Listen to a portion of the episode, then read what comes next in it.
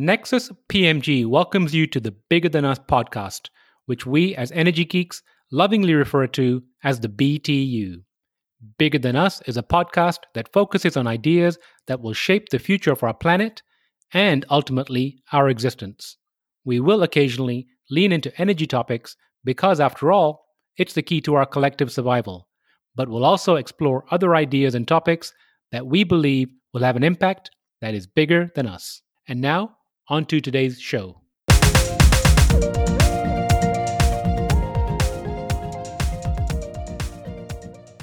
Hello, and welcome to the Bigger Than Us podcast. I'm your host, Raj Daniels, and today I'd like to welcome Juliana Gariser to the show. Juliana Gariser is the launch director at the new Greentown Labs in Houston. Juliana is an experienced global executive and general manager with demonstrated success working with entrepreneurs in angel investment, venture capital, and private equity across multiple industry sectors, including medtech, cleantech, fintech, and consumer and impact. Most recently, she served as the director of the Texas Medical Center Venture Fund, and prior to that, as the managing director of the Houston Angel Network.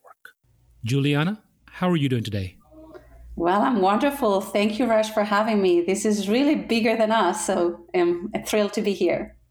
Thank you so much for being on, Juliana. Juliana, where in the world are you located?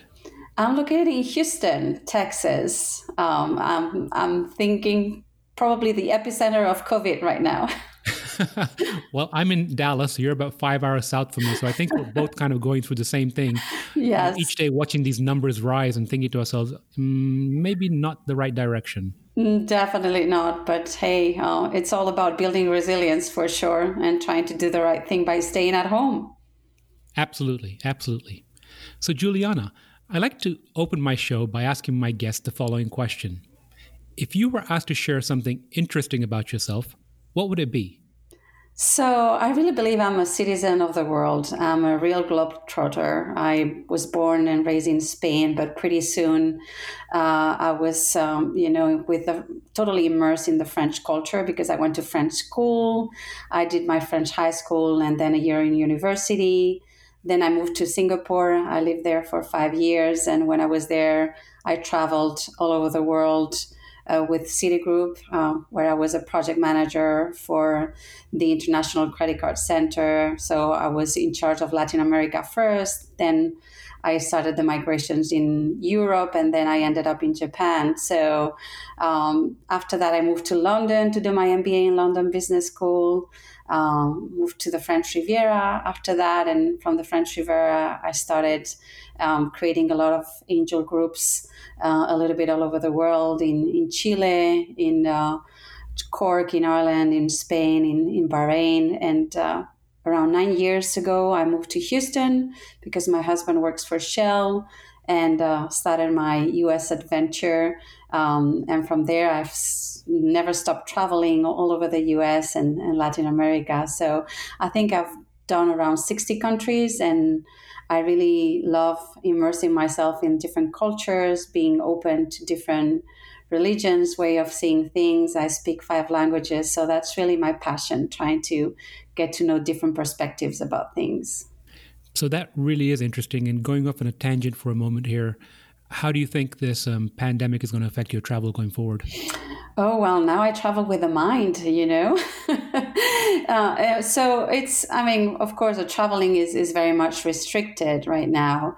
But luckily, this pandemic has also allowed me to travel to different places through Zoom and means like this one. So I was asked a couple of months ago to present to a group of ladies in Saudi Arabia. And I thought that was a real blessing and an opportunity that maybe I couldn't have had without COVID, because now people are reaching out to everybody. Everybody is more available, everybody's free. So I was really blessed to have opportunities to present, about my path and my career to women in Saudi and serve as inspiration. So that's what I'm doing. And I'm dreaming about traveling too. Yesterday I dreamt that I was in London and then in Brussels. So I guess it must be affecting my subconscious too. You know, I'm looking forward to the day when VR gets good enough to where I think they're already working on some equipment where, you know, you can have the VR and you can be on a Zoom call at the same time. So you can actually experience being in that country while being on that call. So I'm really looking forward to that. Definitely. That would be great. So you mentioned Houston, and I know, and I want to congratulate Greentown Labs and the recent announcement regarding Houston. Can you share some background on Greentown Labs and tell people what it's all about? Sure. So Greentown Labs is the biggest clean tech incubator in North America. So we are based out of Boston, Massachusetts, and now we are doing our first ever expansion into Houston, the energy capital in the world, to be the catalyst in transforming Houston into the energy transition capital of the world. So that's going to be really, really exciting. It's been 6 months. We've been on stealth mode, and during that time, we've been making sure that we come into Houston with the right partners. So far, we have 11 founding partners, and pretty soon we're going to announce a very big one. So we are very glad to be coming into Houston with a building that is going to be around 30,000 square feet. 2/3 of the building is going to be about prototyping space. We have a lot of hardware and B2B companies trying to solve the biggest clean tech problems and climate change problems in the world. And 1/3 of that is also event space and also desk space. So really eager to make that happen. We are now trying to identify a building in Houston. Most probably it will be around the new innovation corridor that is being created between downtown and the Texas Medical Center. And we're hopefully going to be doing a grand opening around Q1 2021, most probably, hopefully around CERAWeek Week in March. So that's very exciting for us. And can you share the mission of Greentown Labs? So the mission of Greentown Labs is to solve climate change by providing companies with the resources and lab space that they require to make it happen. So a lot of the companies we have require space for prototyping. They like machinery that if they had to purchase or rent on their own, it would be extremely expensive. So what we do is we make sure that we consolidate all those means that they need to make it much more affordable. And we are also having these sponsorships that are enabling us to make sure that our entrepreneurs get lower than market rates so that they can use the money they raise to really make innovation and not to pay for extra stuff they need to make it happen. So in my mind, it sounds like a incubator or accelerator plus co-working, but can you clarify if I'm on the right track or? Yeah, so we are an incubator. That means in general, we come after acceleration stage, you know, so many of the companies that we have in Boston and we will have in Houston come from, you know, Techstars, Mass Challenge, Y Combinator, and in Houston, we hope they will come also from, you know, Capital Factory, the ION that has a Smart Cities Generator, and of course, Mass Challenge also here in Houston. So normally they come when they have raised Series Seed after acceleration. They are about 2 people. They stay in average about 2 years, and after that, they normally outgrow our premises. They leave when they have about 15 people, 10 to 15, and when they have raised the Series A. But normally they tend to stick around because what they do is in Greentown Labs, they do pilots, they do prototyping, they put together their supply chain. So once they outgrow our space, they tend to stick around because all of that they have created is very important to them. So we tend to generate a lot of density wherever we go. Sounds wonderful. Now, I know you've only been with Greentown Labs for about 6 months, but I'm sure you've been, you know, in and around the organization a little longer than that. What are some of your, and I don't want to say favorite companies, some of the most interesting companies or some of the most interesting technologies that you've seen in your time there? Well, there's so many that, you know, I can't pick one. It's been like crazy. You have Raptor Maps, that is a company that also has an investor from Houston, Tim Cobra, who's in our advisory board here, that has drones to maintain any kind of solar panels, you know, with amazing technology. We have a very famous one is Bevi, which has this water, carbonated water dispensers with flavors that, you know, basically you don't require bottles, and you save a lot of bottles when plastic bottles when you actually use Bevi, and they've been all over the U.S. really, really successful.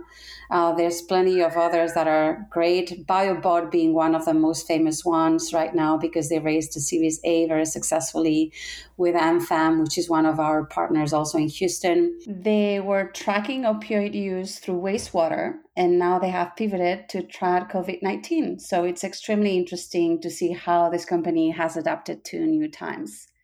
They basically analyze all water from sewer systems, and they detect traces of COVID waste.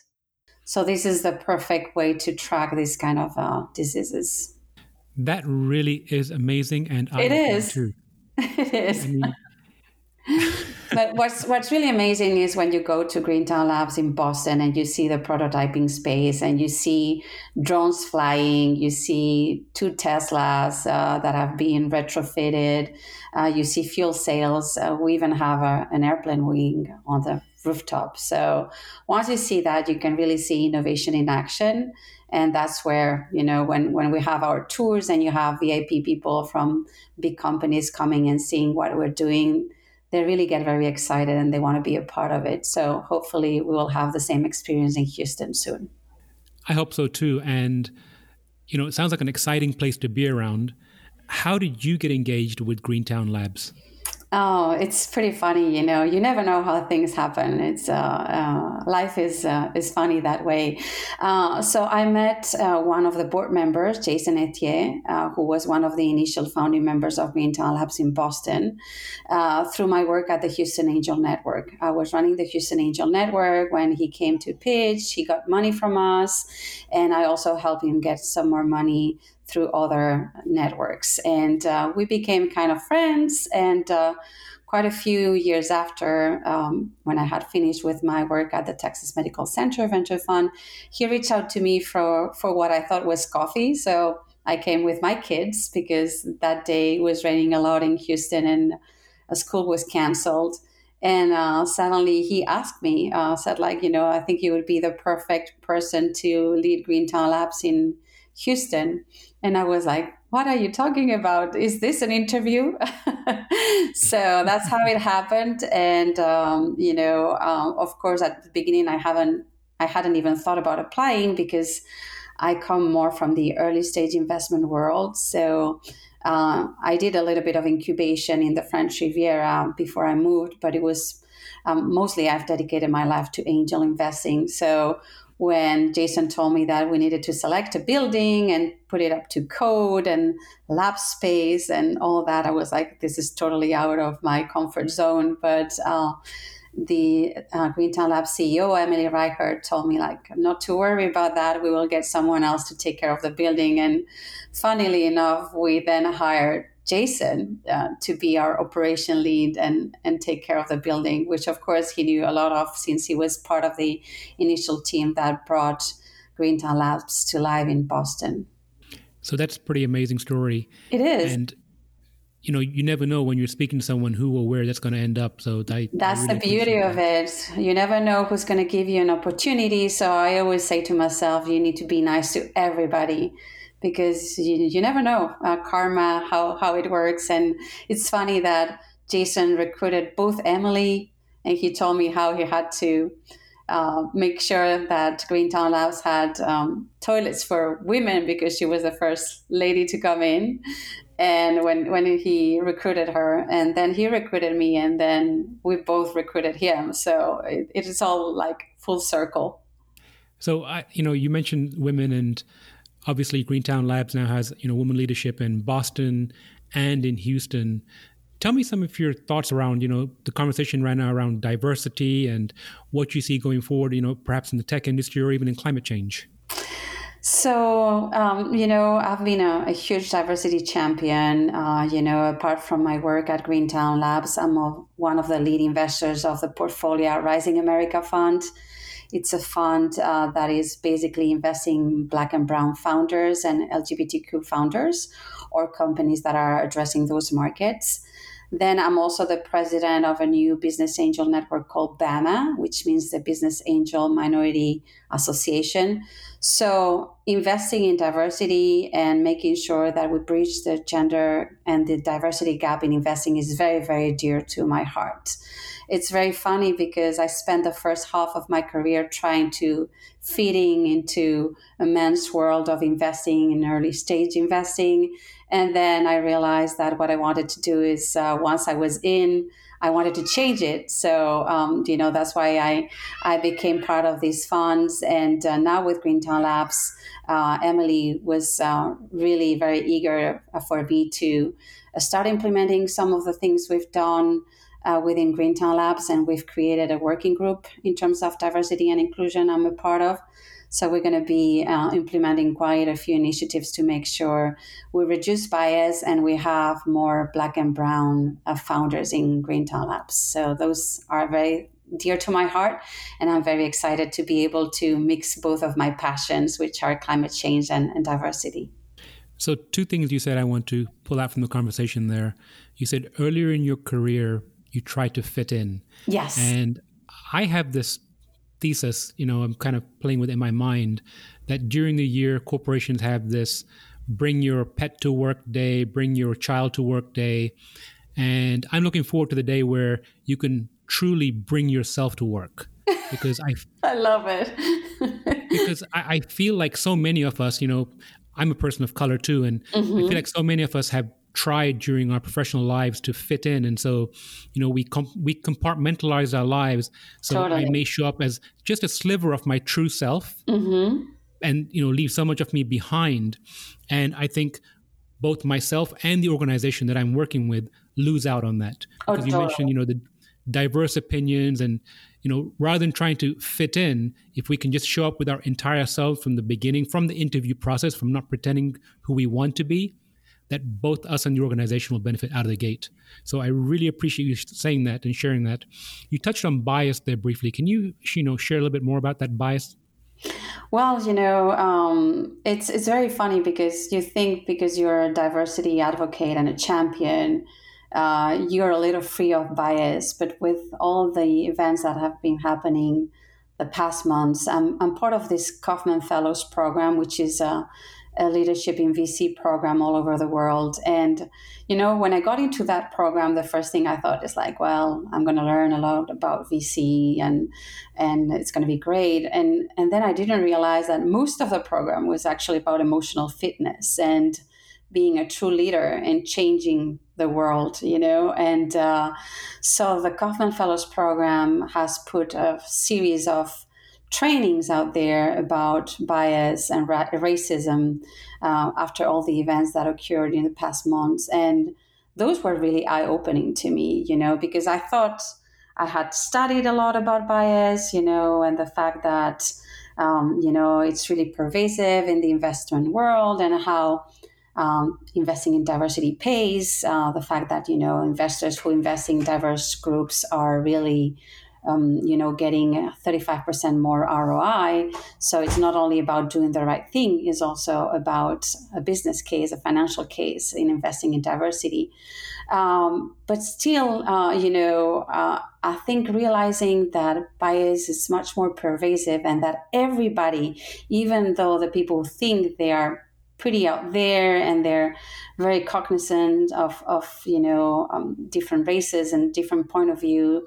It's pretty amazing to see when you check studies that, you know, still bias is there and it can affect everybody. So we had a great webinar with Dr. Livingstone, who showed us recent studies and some studies in how people behaved, not only when they were faced with a situation that you know, had a time constraint and, you know, how different people really are, I would say, reacting in different ways depending on the circumstances. And when the circumstances are not clear and the time is a constraint, so you need to take a decision in a very split second, that's when bias hit, you know. So there was a very specific theme where, you know, a few subjects were thinking that we were going for a study and they had to change buildings. And when they had to change building and they had a time constraint because, you know, they had to travel through almost the whole campus to another building to do the second part of the study.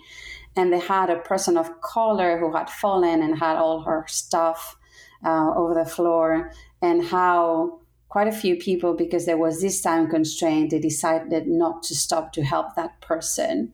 And of course, when the time constraint was not there, a lot of more people stopped. But, you know, a lot of bias and a lot of racism and many behaviors that people have happen when, you know, things are not clear. And when you only have a split second to decide whether should I help this person, should I say something, or should I let this injustice prevail? So it's not black and white. That's what I wanted to say with all this rambling that I'm doing. No, it's really good. And I think it's really interesting right now. You know, I talk to my daughters quite often regarding the trolley problem with AI and some of the decisions that are going to have to be made going forward. Yeah. You know, once we look at autonomous vehicles, and to your point, if a vehicle has to make a decision in a split second or, you know, a small amount of time, what are the overt and covert biases that have been programmed into the algorithm and the data behind the learning data that the algorithm was based on, and the machine, you know, it's so complicated.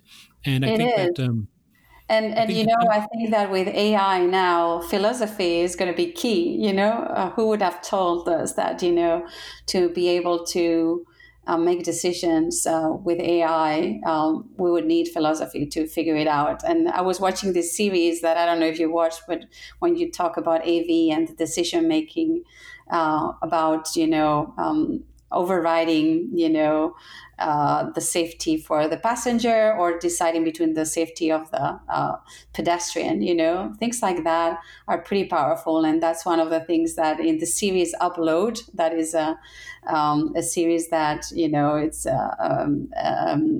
basically they're talking about the future of a person who has an AV accident because of that.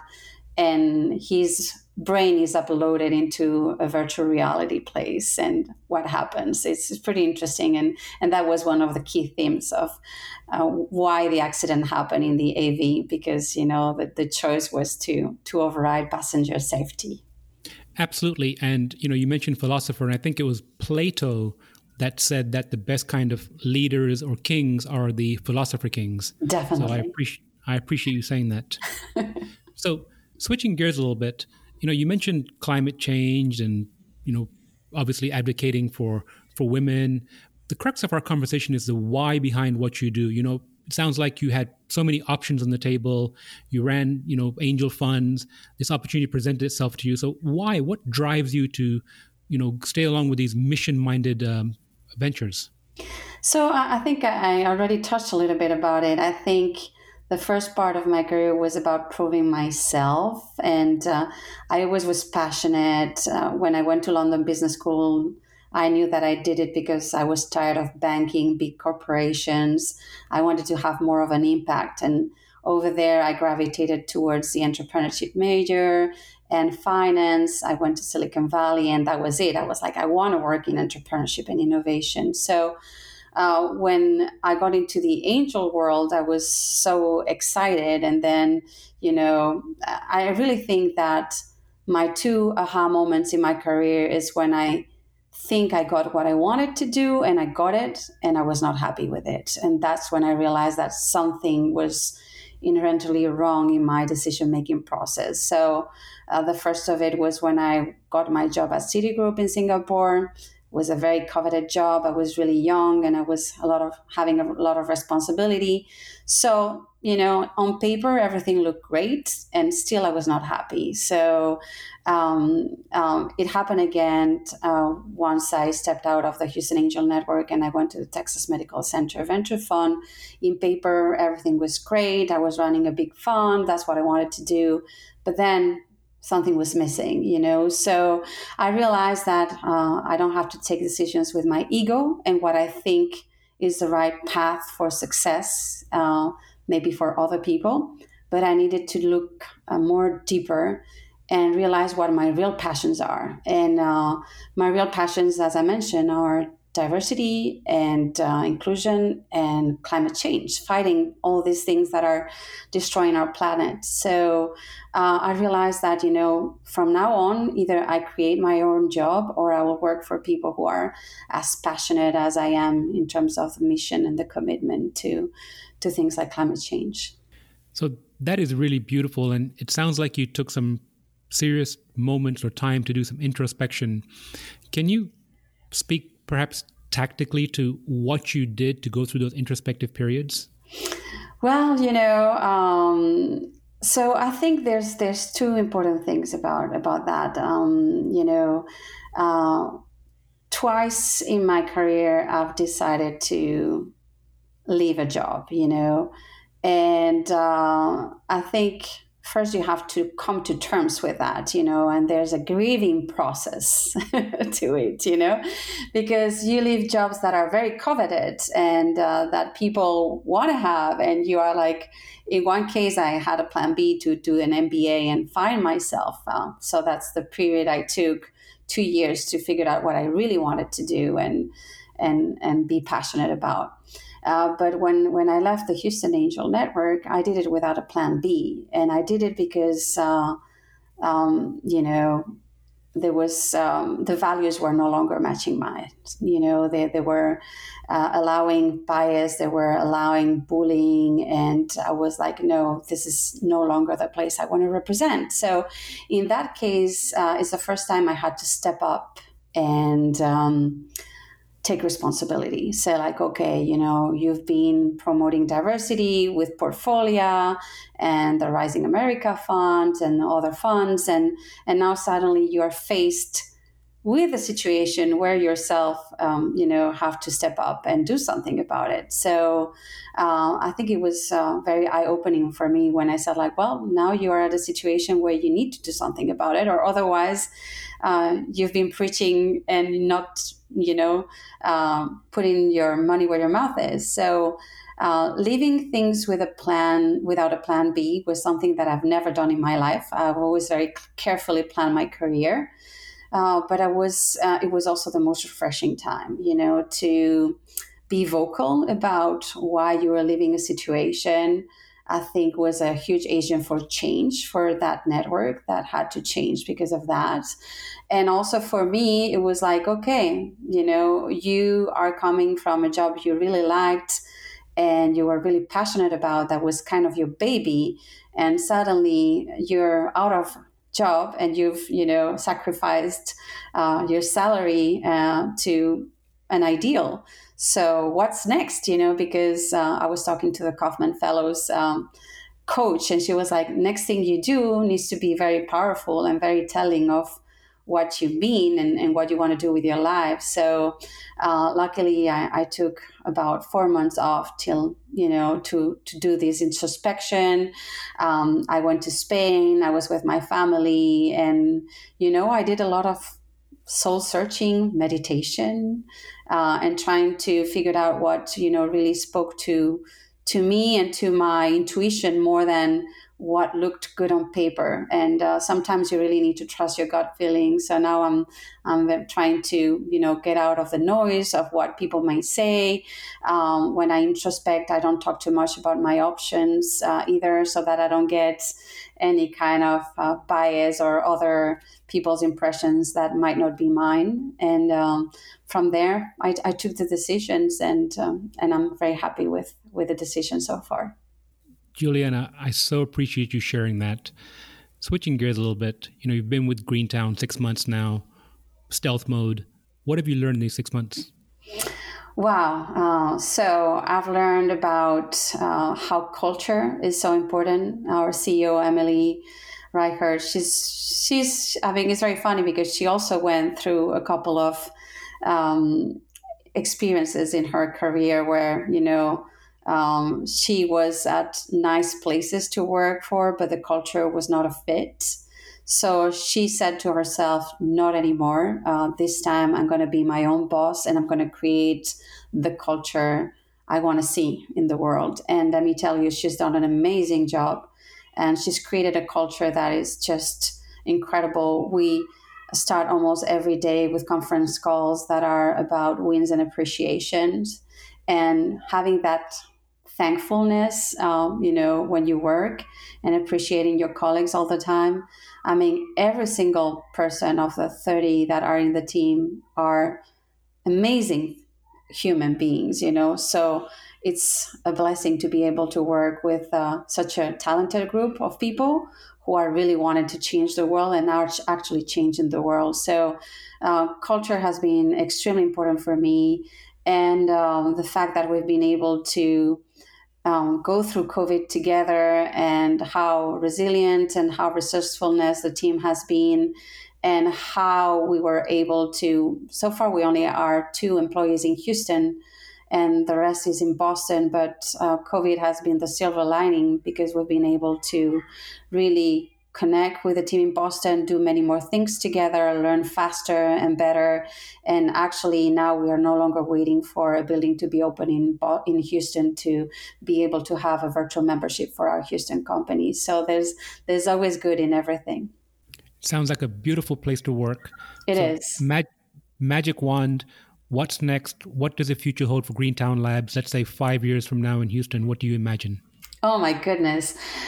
So, you know, the Boston experience for Greentown has been so amazing. You know, if you hear Major Couturton of Somerville speak about how a catalyst Greentown Labs has been for the city of Somerville and how the city has changed, I can only see that this is going to be bigger and better in Houston because we're going to learn from the 9 years in Boston, and also because we have amazing founding partners that have a lot of means to make great things happen. So in 5 years, I think we're going to already expand in Houston. I can only see that happening because our building is like the first iteration we had in Boston, and then we expanded in Boston to a bigger building. So hopefully in 5 years, we will be able to expand in Houston too.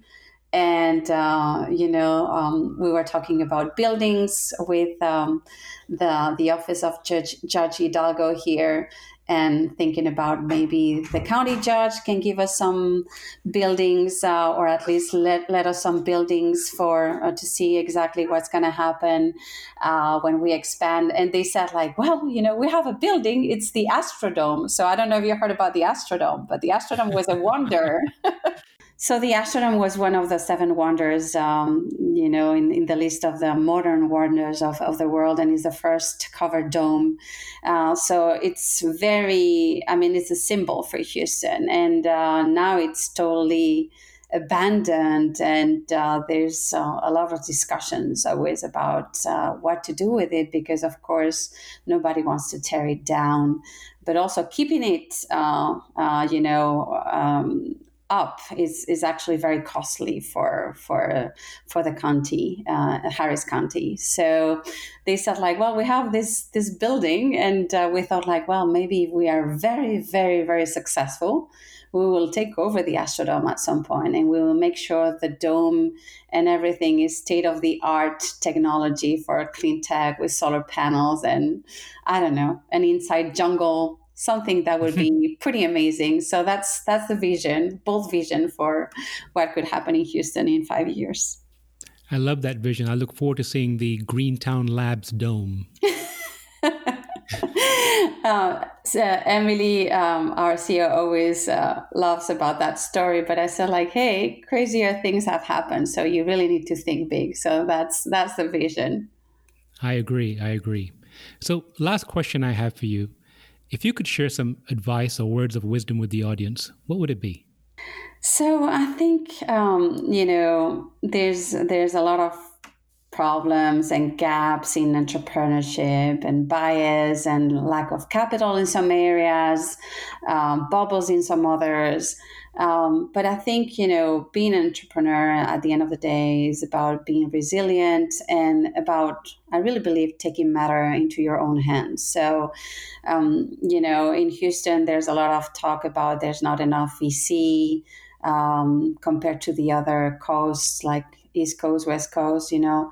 Well, let's not wait for anybody in the VC world to rescue us and come as a knight in shining armor from Silicon Valley. You know, let's create our own funds. And if there's not enough funds for women and minorities out there, let's make it happen. So I think what I wanted to finish with is that there's not a small impact. Everybody with their own budgets, with their own capabilities, is capable of great impact. So we never should feel that we are powerless. You know, there's always a way to step up, do the right thing, and inspire others by doing the right thing. So those are my final pearls of wisdom.